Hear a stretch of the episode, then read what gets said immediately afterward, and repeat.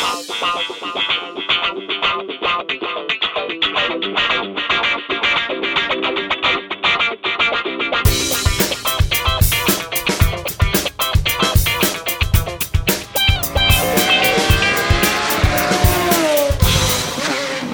E bentornati su Motorcast, puntata numero 34, così dice Wunderlist, così dice Alberto che ci seguirà solo con l'anima questa sera perché è impegnato a studiare. Ad ogni modo io sono Luca Zorzi. Io Matteo Arone. E basta, oggi Ma finisce qua la line-up. Avevamo avuto un potenziale spiraglio di avere Fede qui con noi come sostituto, però purtroppo non siamo riusciti a organizzarci, nel senso che mi è venuto in mente di chiedergli eh, 20 minuti prima di cominciare a registrare e difficilmente ci si riesce a mettere d'accordo con così poco preavviso. Comunque vorrei dire ai nostri ascoltatori che nonostante la predomazione, giusto per ricordare un vecchio titolo della puntata, de, degli Zorzi io sono sempre presente, non sono mai mancato, mi pare, giusto? Aspetta che arrivino i miei sicari, eh, li ho istruiti perché aspettino la fine della registrazione. e okay. volevo avvisarvi che se sentite rumori inconsulti, specialmente mentre parla Teo, è perché pare che il diluvio universale si stia abbattendo eh, fuori da casa sua. Per cui eh, anche prima, mentre parlavi, veramente sembrava stesse venendo giù un palazzo. Scusate, scusate, non ci posso fare niente, non controllo ancora la natura. Come no? Ah, molto male, molto male. Eh, Teo, vogliamo direi cominciare con quella cosa che avevamo lasciato un po' in sospeso durante la scorsa puntata perché non avevamo ancora avuto modo di vederlo e quella cosa è il nuovo Top Gear, diciamo la stagione 23 mi pare che sia del show classico che quindi ha visto cambiare i suoi, eh, i suoi conduttori adesso sono Chris Evans, eh, Matt LeBlanc e Sabine Schmitz, sì, che c'è stata per tipo Dici 5 sì. minuti buoni sì. durante la puntata. Mm. E niente, a te qualche commento? Direi di cominciare con, con, il tuo, con quello che mi hai detto sì, quando sì. ti ho chiesto. Cioè, ci avevamo lasciato questo compito per casa da fare di vedere tutti e tre, perché forse Alberto aveva già visto, mi pare, non mi ricordo la... No, non credo che l'avesse visto neanche lui ancora. Ok, era questo compito da vedere la, la puntata eh, e sia io che Luca ho scoperto poco, poco, prima della puntata che appena abbiamo finito di registrare la, la, quella vecchia abbiamo subito guardato la, Top Gear nuovo. Il problema è che io mh, 20 minuti dopo ho detto vabbè dai che cavolata spengo e vado a dormire perché cioè, veramente questo è stato il grado di attenzione, di interesse che è riuscito a darmi Top Gear nuovo per me era, non so, nulla di divertente, tutto vecchio ma rifatto mi sembrava. Cioè, anche proprio, adesso qua non so, faccio un piccolo spoiler. La, la prima cosa che fanno è fare una, una gara, una corsa mh, e cercano di spararsi a vicenda con due macchine, cioè nel senso qualcosa di già visto e già stravisto in Top Gear, cioè non lo so. Sì, è stato esattamente quello che mi aspettavo, cioè un cercare di continuare sulla strada del, delle serie precedenti, però con dei, carat- con dei caratteri, characters, con, con, dei personaggi che non sono, eh, non sono così legati tra di loro, non sono così amici e non hanno quella, quella scintilla, quel qualcosa di più che permetteva ai nostri tre ex eroi, anzi eroi a breve su Amazon eh, Prime Video, come diavolo si chiama, e quindi tutto mi è sembrato un po' forzato e ho visto un enorme parallelismo con Top Gear Italia. Eh, secondo me è la forzatura del cercare di imporre il format a dei conduttori che non sono abituati eh, si è vista più o meno nella stessa maniera sia su Top Gear Italia che su questo reboot della versione inglese.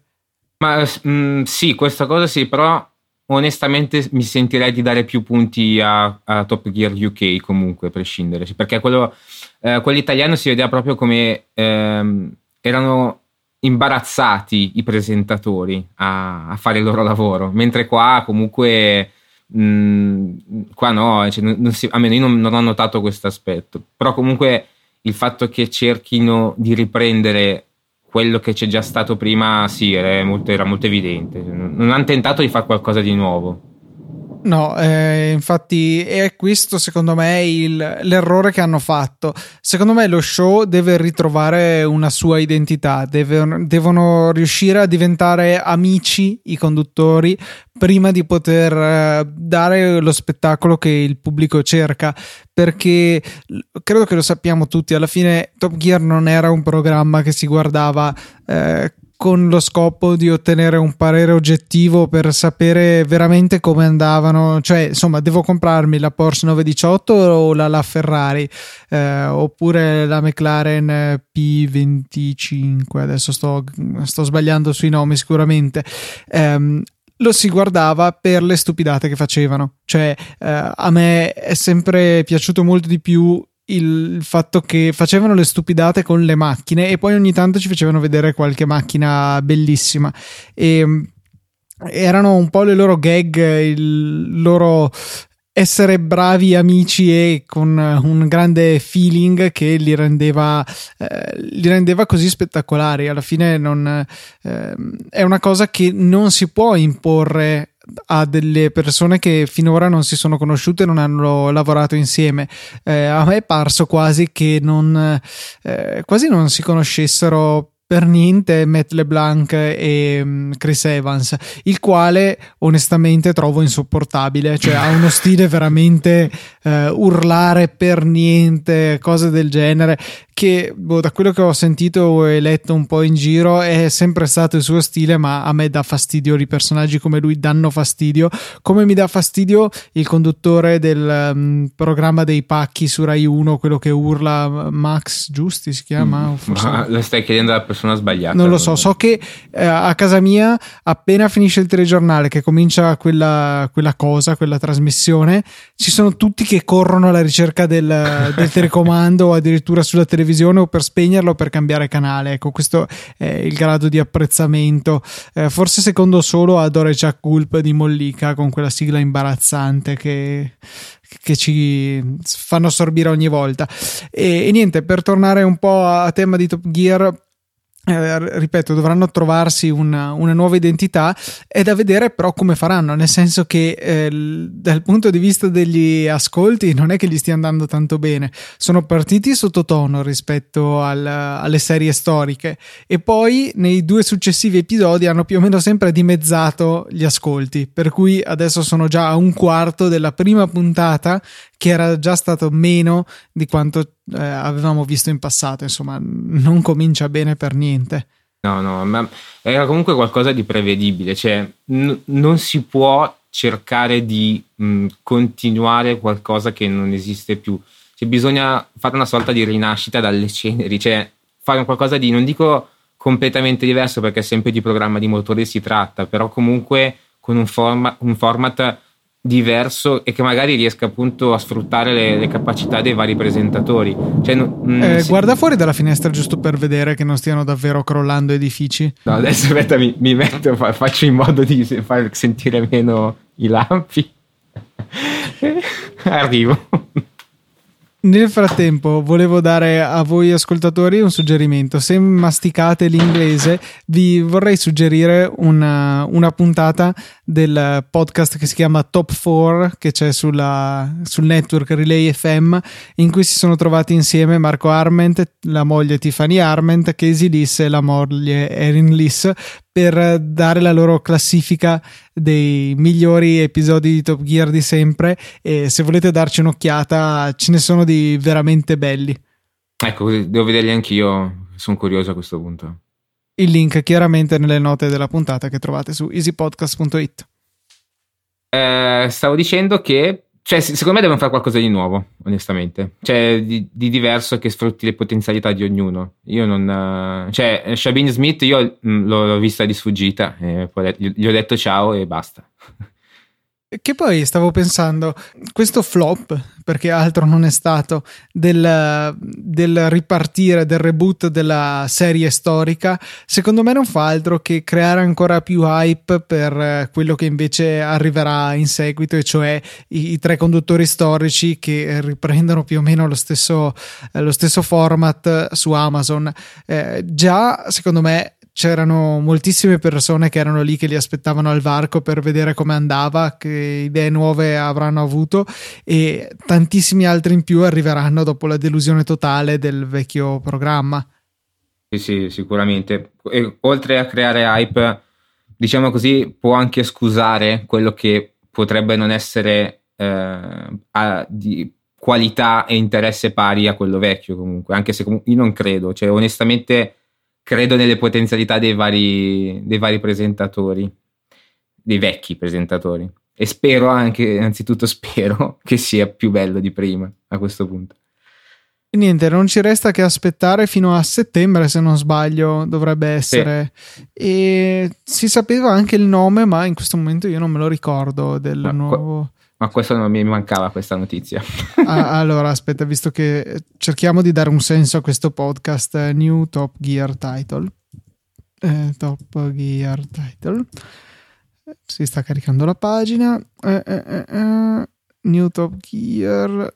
Beh, nel frattempo. The si... Big Tour si ah, chiama. The Big Tour, ma è una cosa vera. Io pensavo fosse una, una cavolata, no? Si chiama veramente The Big Tour. Sì, e c'è anche un articolo che non ho letto perché ho appena trovato su Google che dice uh, The Grand Tour, uh, Grand Tour, non Big Tour, eh, che spiega anche il perché di questo, di questo titolo.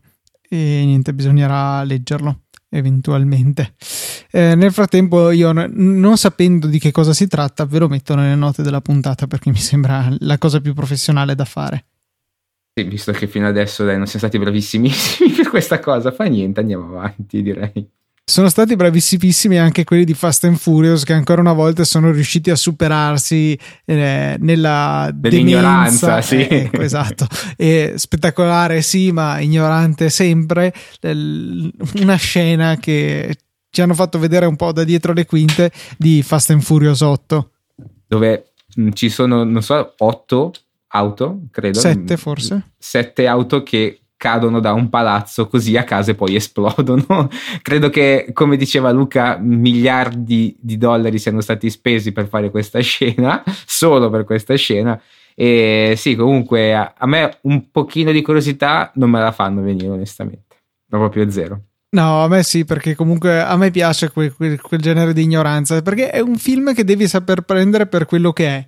Spettacolarità assenza di trama e delle auto adesso sono se non altro tornate protagoniste c'è Vin Diesel che credo sia il mio attore preferito eh, per cui già questo è un buon motivo per guardare il film peccato solo che bisognerà attendere fino ad aprile 2017 che è abbastanza in là nel tempo ma tu, uh, non lo so, io non riesco a apprezzarli più di tanto and, gli ultimi Fast and Furious. Cioè, io vi, vivo ancora nel piacere dei primi due barra tre. No, non dirmi che ti è piaciuto Tokyo Drift. Sì, cioè, me, per me sì, eh, per me è stato, cioè, era qualcosa che interessava dal punto di vista delle corse automobilistiche fatte in strada, cioè qualcosa che mh, negli altri è completamente andato a farsi friggere e gli altri sono diventati degli 007 con le ruote. Cioè, non, non, non, so se riesco a farmi capire. Sì, no, è, è vero che un po' la tendenza è, è, stata quella. Tra l'altro, stavo osservando la regolarità de, ogni due anni più o meno sono usciti 2009, 11, 13, 15, 17 eh, quindi immagino ci sarà anche un Fast and Furious 9 nel 2019 e, ehm, e niente, no, boh, a, me, a, me, piacciono co- co- come film, ripeto, non bisogna aspettarsi nulla dal punto di vista cinematografico se non eh, del, degli stuntman, ecco, però ci sta. Devo dire che è un film che è ancora molto molto molto peggio da questo punto di vista si chiama Torque Circuiti di Fuoco. E, e, è delle moto, scusa. E è delle quello. moto. Oh, sì. Sì. L'hai visto? Credo di sì, è, è un po' datato, però. sì, sì, sì, sì, sì, sì. L'avevo preso eh, col DVD a noleggio, giusto per dare un'idea dell'età di questo film. E rimane memorabile la scena in cui sono in moto su, che vanno avanti e indietro sul tetto di un treno in corsa. Dopodiché saltano giù nello spazio tra due carrozze. E però ovviamente eh, cioè non riesci a girarti perché non c'è spazio. Allora impenna da fermo nel, con la ruota che sgomma ovviamente contro ogni legge della fisica impenna da fermo sgommando si gira su se stesso da, sempre da fermo e poi ritorna indietro dall'altra parte del treno. Cioè, io dopo che ho visto quello, giù il cappello e, e basta. però tec- tecnicamente parlando si può fare, però sgommando non è. Eh, eh, sì, quello mi sembra difficile. Cioè, già tirarsi su, su un treno che va, Vabbè. girarti sul tuo asse, come fai? Eh, è qual- sì, quel film là per, per, quello che mi ricordo perché in effetti sono passati tanti, tanti, tanto tempo forse anche 3-4 anni sono passati è del 2004 ecco quindi è passato un bel po' di tempo da quando l'ho visto. Beh, sì. un, ha un incoraggiante voto 1,6 su My Movies. Sì sì cioè, mi ricordo che era un po', un po particolare come, come metto film. il link a Wikipedia di, di, questa cosa. E tra l'altro forse c'è anche il video su YouTube di, di esattamente quella scena lì Vedi, uh, no, deve essere stata un'altra cosa altrettanto stupida. Ah, questa è la scena di apertura, però non era molto interessante. Eh, niente, se, se, mai dovessi riuscire a trovare quel, quel video di quella scena, ve lo metterò nelle note. Nel frattempo andiamo avanti e parliamo di cose serie, eh, perché Fast and Furious 8 ci ha portati veramente in basso, credo.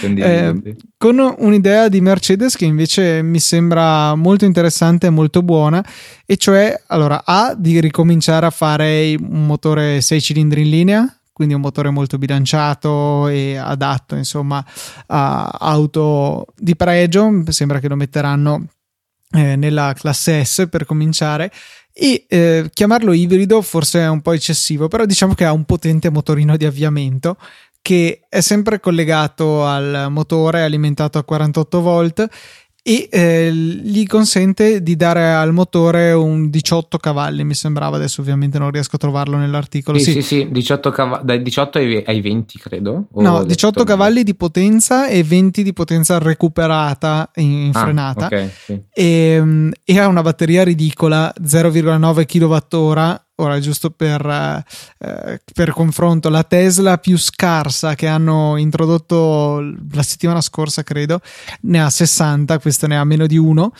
E e però, stando alle dichiarazioni di Mercedes, consente di guadagnare tra il 10 e il 15% di consumo, o meglio, di ridurre del 10-15% il consumo, che è notevole, insomma, perché credo che la complessità tecnica sia abbastanza ridotta rispetto a un ibrido tradizionale che magari deve potersi disconnettere anche dal, eh, dall'albero motore. Questo qua è sempre fisso, una soluzione semplice, ma che già un, porta un bel vantaggio in termini di consumi. Ma tra l'altro non, ha, non, so se l'hai detto, mi, mi sono perso, ma è attaccato direttamente all'albero a gomiti. Sì, sì, sì, sì, sì cioè, esatto. Cioè, qualcosa che non mi pare che fosse già stato fatto o sbaglio? No, credo di no, perché eh, molti dei sistemi ibridi, tipo eh, credo che anche quello della Prius, che è stata forse un po' la prima, abbia, cioè funzionino solamente a bassa velocità e poi proprio si staccano per non intralciare il motore a benzina, il motore termico. Invece in questo caso rimane sempre attaccata, però insomma sembra, eh, sembra che riesca bene la, la cosa dati i, i risultati. Eh, resterà da, da, vederlo in strada, a vedere cosa ne diranno i clienti, perché non dubito che sarà una macchina che avremo occasione di provare. No, no, non credo. Comunque questo è, una, è l'ibrido che mi piace onestamente, cioè qualcosa che può anche non essere ibrido, però c'è e da qualcosa in più. Questa è una cosa che mi piace. Da amante dei motori mi piace, non so se condividi. A me poi piace un sacco l'idea che in realtà è un tipo un motorino di avviamento on steroids, per dire, cioè ultra sì, pompato. Sì. Eh, comunque un componente che doveva esserci eh, leggermente rivisto, abbinato a qualche cosa in più, cioè una batteria a 48 volt rispetto ai classici 12 dell'impianto di bordo e che comunque eh, porta dei dei significativi vantaggi senza per questo snaturare il motore, cioè non, non è un, un, vero e proprio ibrido, non è un, un elettrico totale men che meno, anche perché sarebbe interessante una classe S con 18 cavalli. E, e però al contempo insomma eh, riesce a credo ad abbinare il piacere nel guidare un motore tradizionale, quindi con tutto il sound, eccetera, con eh, la possibilità di ridurre i consumi e perché no, comunque garantire una coppia in basso che d'accordo è un motorino piccolo, ma ha tutta la coppia subito e può dare un grande aiuto al motore a benzina nei primissimi istanti. Secondo me c- credo che impatti tanto nel consumo, mh, una sorta di start and stop. Secondo me funziona molto molto bene in questo senso. Sì, sì, sì, infatti dicono che lavora solo sotto i 2000 giri di fatto, quindi in città tra semaforo e semaforo, in coda, credo che sia il suo regno, cioè può portare questo benzina, credo, a consumare come un diesel più o meno. Questa tecnologia dei mh, ibridi eh, soprattutto in, che impatti tanto sulle, sulle, partenze. Sai per caso se vengono implementate anche nei camion e così via? Perché secondo me lì ci sarebbe veramente un, un risparmio energetico allucinante. Cioè proprio...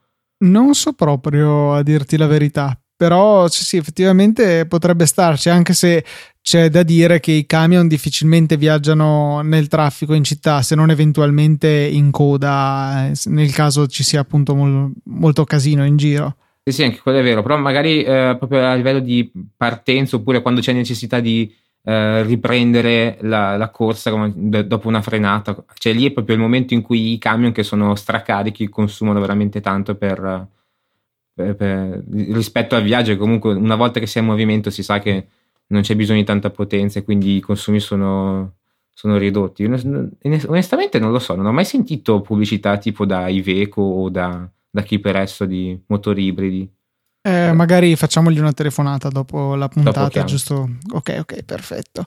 Eh, te, Teo, la sapevi questa cosa invece dell'Alcantara? Questo materiale che in realtà è molto bello, questa finta pelle scamosciata che in realtà ha, ha fatto il suo debutto sulle auto eh, su una macchina italiana alla fine su una mer- macchina italiana. Mi, mi, ricordo una tua esclamazione in prepuntata, però non si può ripetere. Sì, diciamo che sulla, sulla è, è, stata utilizzata su una Fiat che adesso mi sfugge il nome. X1-9 carrozzata da Bertone. Per, farvi capire come eravamo bravi nei, nei, nomi. Sì, in realtà però è una Bertone X1-9, cioè c'era credo l'interiora di una Fiat, eh, però un'estetica curata da Bertone, tra parentesi complimenti, veramente. sì, erano state proprio queste le tue parole, complimenti.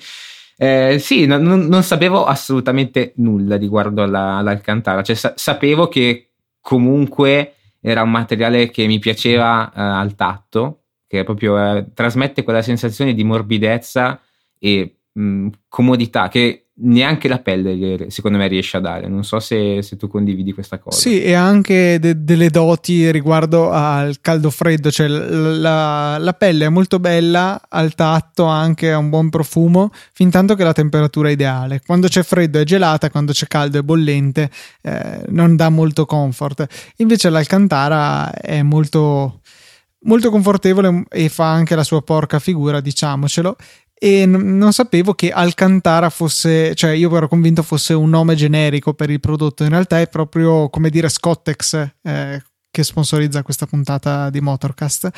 E che è appunto un nome che ha dato eh, che ha dato un nome all'intera categoria di prodotti, ecco, inventata nel 70 da uno scienziato giapponese e, e poi utilizzata appunto per la prima volta eh, in Italia da Bertone in quel suo capolavoro. E niente, questo articolo curiosità di Roden Track che vi lasceremo nelle note della puntata. Tra l'altro è anche più leggera della pelle, leggevo prima. Sì, cioè... sì, quello è un altro vantaggio in effetti. Per cui nelle nostre supercar tenderemo a preferire l'Alcantara rispetto alla pelle. Parliamo di un ibrido che non è ibrido adesso. no, in realtà Anzi, forse è, è ancora ibrido. È ancora ibrido, è vero, è vero. Però hanno messo da parte il buonsenso e tirato fuori ancora una volta l'ignoranza, che è un po' il sottotitolo di Motorcast, direi. Motorcast, l'ignoranza a quattro ruote targata Easy Podcast, potremmo chiamarci così magari da domani. O, oppure lasciamo ai veri professionisti il compito di essere più ignoranti di quello che riusciamo a pensare. Effettivamente, pensando alla BMW i8, la virgolette supercar ibrida di BMW, in virgolette c'era solo supercar, che ha sì un comparto elettrico discreto, però insomma dal punto di vista termico abbiamo un misero 1500 3 cilindri tra l'altro eh, che non l'ho sentito, però nelle macchine i tre cilindri fanno mediamente dei rumori osceni e insomma è un po' sottotono. Allora, cosa uh, è stato pensato bene di fare? I tedeschi di uh, qualcosa. Gabura Racing Gab- Technologies. Ecco, non riuscivo neanche a leggerlo. Eh, hanno pensato bene di togliere quel motorino da tagliaerba e inserire il V8 biturbo della M6, però già che c'erano li hanno buttato su altri 200 cavalli e qualcosa e eh, porta il, l'insieme, il pacchetto di questa macchinina ad avere 800 cavalli e giustamente quelli di Evo che hanno scritto l'articolo che abbiamo beccato, che meglio ha beccato Alberto e messo nelle nostre note della puntata, ehm, ha delle gomme e un po' tutto il resto che è stato tarato su 360 cavalli e non 800, quindi potrebbe essere molto spettacolare questa cosa. sì, magari così si sfracellano le gomme mentre stiamo andando. Tra l'altro, non so, tu ne hai mica ne hai comprata una da modificata, mi pare, giusto? Eh, no, forse no. Ho il modellino però a casa della i8. Ah. Credo che conti uguale. Gli metto un 1,5 cc dentro e vado a fare le gare. Ma credo che abbia anche le ruote fisse, in realtà è proprio solo un modellino. Per cui niente. Prima invece ho nominato così passando la nuovo modello base della Model S di Tesla che eh, boh, non mi piace molto, ti dico la verità, come filosofia, perché te la vendono come la Tesla eh, 60 che può essere disponibile sia come P60 che come 60D che come P60D, ricordando sempre che P è la versione più potente e D è quella 4x4 con due motori, uno davanti e uno dietro e c'è la possibilità poi anche dopo l'acquisto di sganciare un 10.000 euro, una cosa forse anche meno, 8.000 euro, adesso non mi ricordo, e trasformarla in una 75. Per cui in realtà voi state comprando la macchina con le batterie più grandi da 75 se non sbaglio, e però vi è stata limitata a 60 elettronicamente, per cui vi stanno artificialmente dando una macchina eh, con una prestazione, con un'autonomia inferiore. E non so, cioè è ancora peggio quasi secondo me rispetto ai motori normali che spesso sono disponibili in più step di potenza, comandati principalmente dalla centralina e probabilmente nessun adeguamento meccanico. Però così, boh, sul eh, sulle batterie non so perché nella mia testa eh, fa un effetto peggiore. Ma forse perché ti, ti eri abituato, cioè comunque si pensava a Tesla come una compagnia nuova che queste cose brutte non le faceva, cioè comunque scorrette. Però io non, lo vedo facilmente assimilabile a quello che hai detto prima, cioè del motori con le varie step di potenza. Cioè, per me è qualcosa di, cioè non normale, però comunque di già visto, non, non c'è niente di particolare. E in effetti è, comprandosi un'auto elettrica è un, un, effetto negativo, un lato negativo che poteva venire fuori, cioè basta un, veramente, in questo caso basta veramente un tasto per stravolgere completamente l'auto. Eh, per me appunto è molto simile a quello che succede con, uh, con i vari motori disponibili nelle case al momento d'acquisto, cioè non, non vedo questa differenza onestamente. E, cioè, boh, è, mi sembra quasi come se quando andiamo a comprare un iPhone, in realtà sono tutti da 128 giga, ma a seconda di quanto paghiamo ci viene dato accesso a più o meno memoria nel telefono. E però se stai a vedere alla fine, cioè, non, tu metti, fai conto che non lo sapevi, cioè non ti cambia niente alla fine, no? Eh... Cioè, ora che sai, ora che sei cosciente, hai qualcosa da, da ridire. Però non, non, lo eri, quando non lo eri non, non, dicevi niente, dicevi ok questa costa di più però va più forte avrà qualcosa di di più. Sì, in effetti questo è, è, è, ragionevole, c'è tutta una cosa psicologica, ne sono, cioè, ne sono, abbastanza convinto anch'io, però non riesco a non farmelo sembrare strano, non c'è niente da fare. Eh sì, perché alla fine sotto il cofano, anche se non c'è un vero e proprio motore termico, alla fine le potenzialità la macchina ce le ha e solamente perché questi hanno cambiato uno switch non puoi averle tu. Questo in effetti è qualcosa che ti dà da pensare alla fine. Solo che con le auto normali, se basta banalmente una rimappa della centralina dal meccanico di fiducia o dello stesso concessionario, non penso si possa fare in Tesla perché con tutti i sensori, comunicazioni, trasmissioni dati che ha, non, non, non è possibile farlo senza che Tesla lo sappia. Sì, sì, c'era stato addirittura uno che a, era riuscito a connettersi alla, alla, sua Tesla e farci qualcosa e non erano stati molto contenti quelli di Tesla. Giurerei che addirittura lo avessero contattato e detto di smetterla, una cosa del genere, perché ha una presa di rete, una presa Ethernet da qualche parte la macchina e questo qui era riuscito a sgattaiolare dentro nei sistemi e ovviamente Tesla non è che fosse contentissima di sta cosa. No, credo che probabilmente quando si compri la macchina ci sia anche scritto che accetti la licenza come sì. se fosse un programma. Io sono convintissimo di questa cosa. Adesso non so eh, se hai, conosci un possessore di Tesla, magari te lo sa dire lui se ha dovuto firmare qualcosa. Beh, se, sempre se ha letto questa cosa che hai firmato. Sì, esatto, perché poi eh, finirebbe sicuramente come con uh, qualunque licenza dei software che se si va bene dai accetto avanti. E ricordo l'epico caso di uno sviluppatore di non so che applicazione, ma si parla di veramente tanti anni fa, che aveva messo dentro a un certo punto e la tua anima diventerà di mio possesso aveva raccolto migliaia e migliaia di anime grazie alla sua applicazione. sì, me la ricordo questa cosa. Questo qua è veramente, veramente bello. Come bello è pure anche l'altro articolo che andiamo a segnalarvi quest'oggi e riguarda il, il rally, i VRC con uh, de- delle belle curiosità a riguardo di questo mondo che forse è poco conosciuto, poco esplorato. Sì, forse ultimamente, perché mh, mm, se- mi, ricor- cioè, mi, mi, raccontano sempre persone eh, della generazione precedente alla nostra che il rally era qualcosa di molto più vissuto e anche più seguito. Adesso non so se è una cosa che anche tu senti così come me, però adesso cioè, io onestamente non, non, mi sento così fedele al rally, cioè, onestamente non sapevo quasi nulla del rally e questo articolo appunto dove ci sono alcune curiosità erano tutte a me sconosciute, tutte nuove.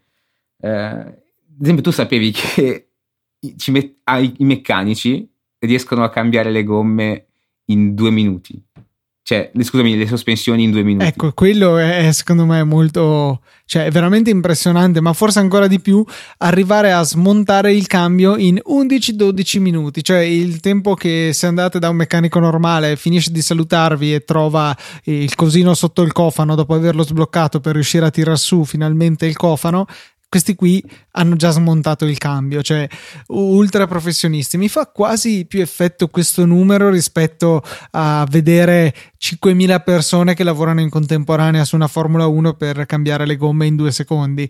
Cioè, là è una coordinazione estrema su un gesto estremamente ripetitivo, provato e riprovato. Ma smontare un cambio, cioè, di certo non, non è così semplice e per una persona sola metterci così poco lo trovo un dato assurdo. Sì, sì, beh, lì in Formula 1 sono dinamiche completamente diverse, ovviamente. Qua eh, nei 45 minuti di tempo che hanno per rimettere la, la macchina a nuovo, tra virgolette, devono proprio ingegnarsi e hanno anche la possibilità di cambiare il cambio, cosa che non penso sia possibile in Formula 1. Non è possibile nemmeno più cambiare i rapporti nel cambio delle Formula 1, il che è ridicolo. Se non sbaglio c'era una sola eccezione che potevi giocartela o forse due quando volevi durante l'anno, che immagino siano stati Monza e Monte Carlo, eh, leggermente diversi come velocità eh, durante il appunto durante il giro, eh, però insomma avevano fissato i rapporti che dovevi deciderti a inizio stagione con quelli nascevi e morivi. Sì, poi c'era un'altra cosa che ti, ti, stupiva, riguardava circa i 10 kg. Sì, vabbè, ecco, qua secondo me l'hanno sparata veramente assurda, perché secondo gli autori di questo articolo, un pilota, adesso magari è una cosa vera e sono scemo io, però adesso ve, ve la dico come la penso, cioè, com'è possibile che d'accordo che c'è molto caldo, 32 gradi nell'interno dell'abitacolo e 50 gradi percepiti, ma com'è possibile che a fine giornata i piloti pesino 10 kg in meno rispetto a quando sono partiti? Cioè, mi sembra veramente eh, pazzesco. Cioè, il 10% del loro peso, se sono degli omoni di 100 kg, l'hanno perso. Cioè, ho capito che qualcuno può sudare, ma non è possibile perdere 10 kg di peso. Già un chilo, due kg mi sembra un bel, un bel po'. 10 mi sembra fuori di testa. Ma bisognerebbe sentire il parere del, del dottore, dell'altro Zorzi. Quasi medico, però non, purtroppo non è qua in puntata, non ce lo può dire in diretta.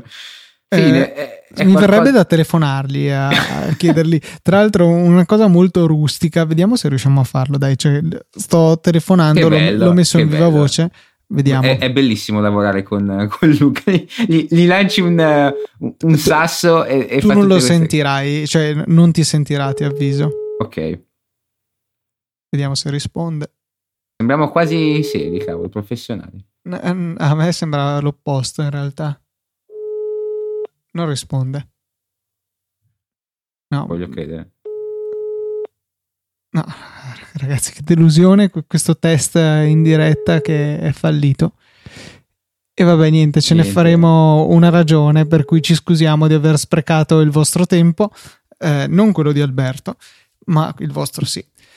E niente, vi lasciamo anche questo articolo nelle note della puntata, che credo verranno le più lunghe della storia di Motorcast, ma, ma va bene così.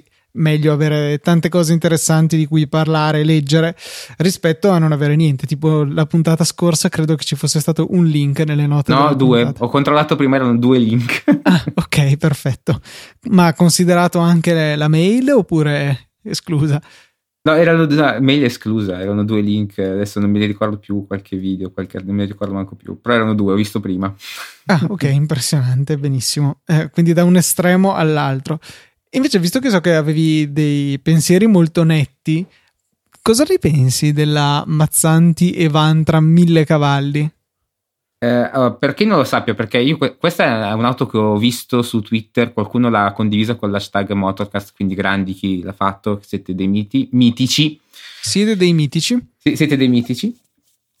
Eh, non, onestamente non so come spiegare quello che penso di questa macchina. Non me lo so spiegare se non dicendo subito che mi fa cagare.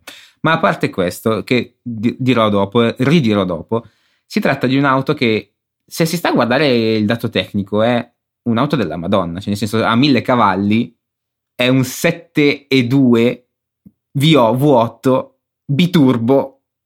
Uno dice, cavolo, può competere con un sacco di supercar.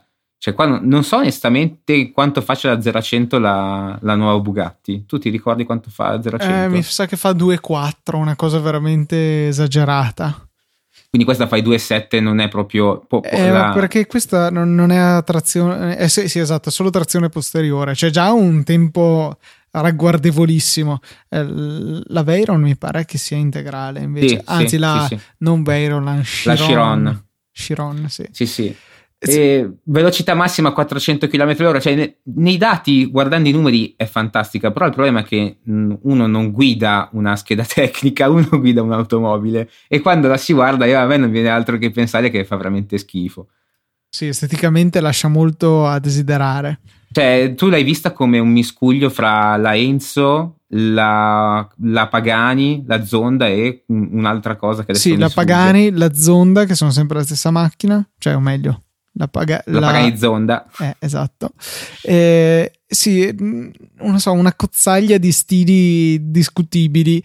Cioè, non, non, ha veramente una sua personalità, se non forse nei fari che boh, mi ricordano vagamente i fari delle ultime Lamborghini, anche se sono completamente diversi, non so perché mi sembrano vagamente simili, anche se non lo sono.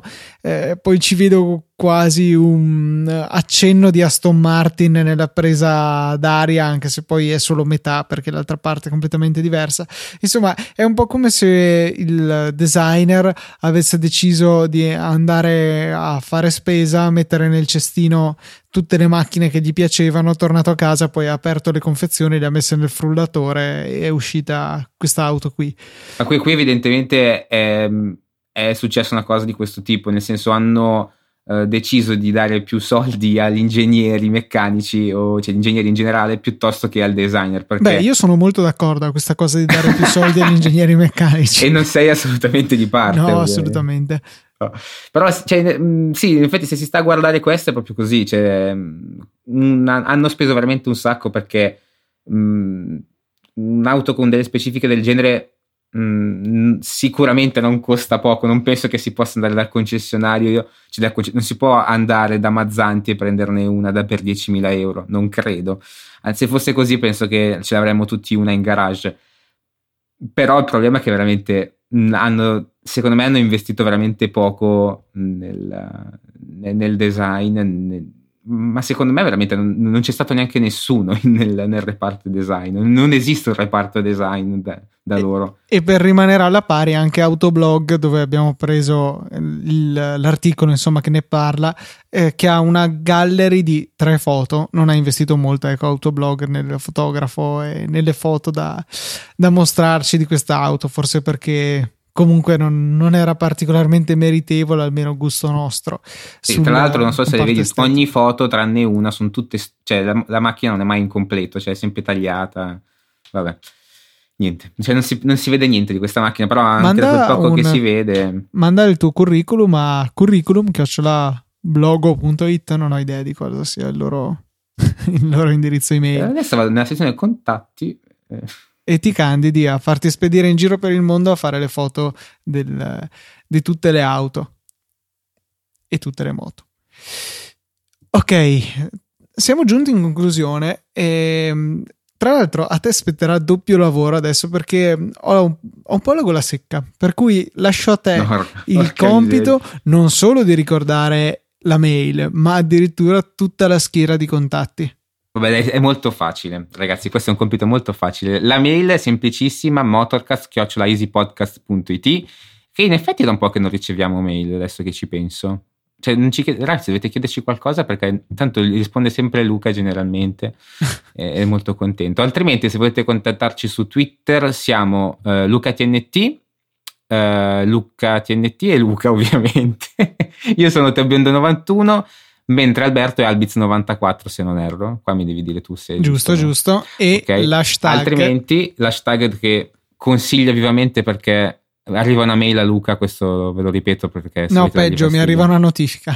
Notifica, quindi ancora mh, mm, più fastidioso è Motorcast, quindi utilizzate l'hashtag Motorcast su Twitter e dove ci potete far vedere qualsiasi cosa inerente al mondo dei motori o come dice spesso Luca anche dei trattori. Non so perché gli piacciono i trattori Luca. Ma guarda, io avevo. Il... Te ce l'avevi le, le, carte, quelle dove giocavi certo. che avevano dietro tipo la, ban- la, bandiera Mi americana. Mi sfugge il nome delle, delle, delle carte. Avevo i trattori, bellissimo. Avevo gli aerei, dove ricordo in questo momento nitidamente il fatto che l'aereo più veloce che c'era era il Tornado che faceva 2400 all'ora e secondo era il Mirage che mi pare facesse 2100. Uno dei giochi più belli dell'infanzia. Bellissimo, un gioco più o meno del tutto senza senso, però stupendo. Ecco, io avevo i trattori, per, quindi per questo mi sembra doveroso ricordarlo qui su Motorcast. And on that bombshell, it's time to end. Quindi tanti saluti a tutti quanti, saluti da Luca e da Matteo.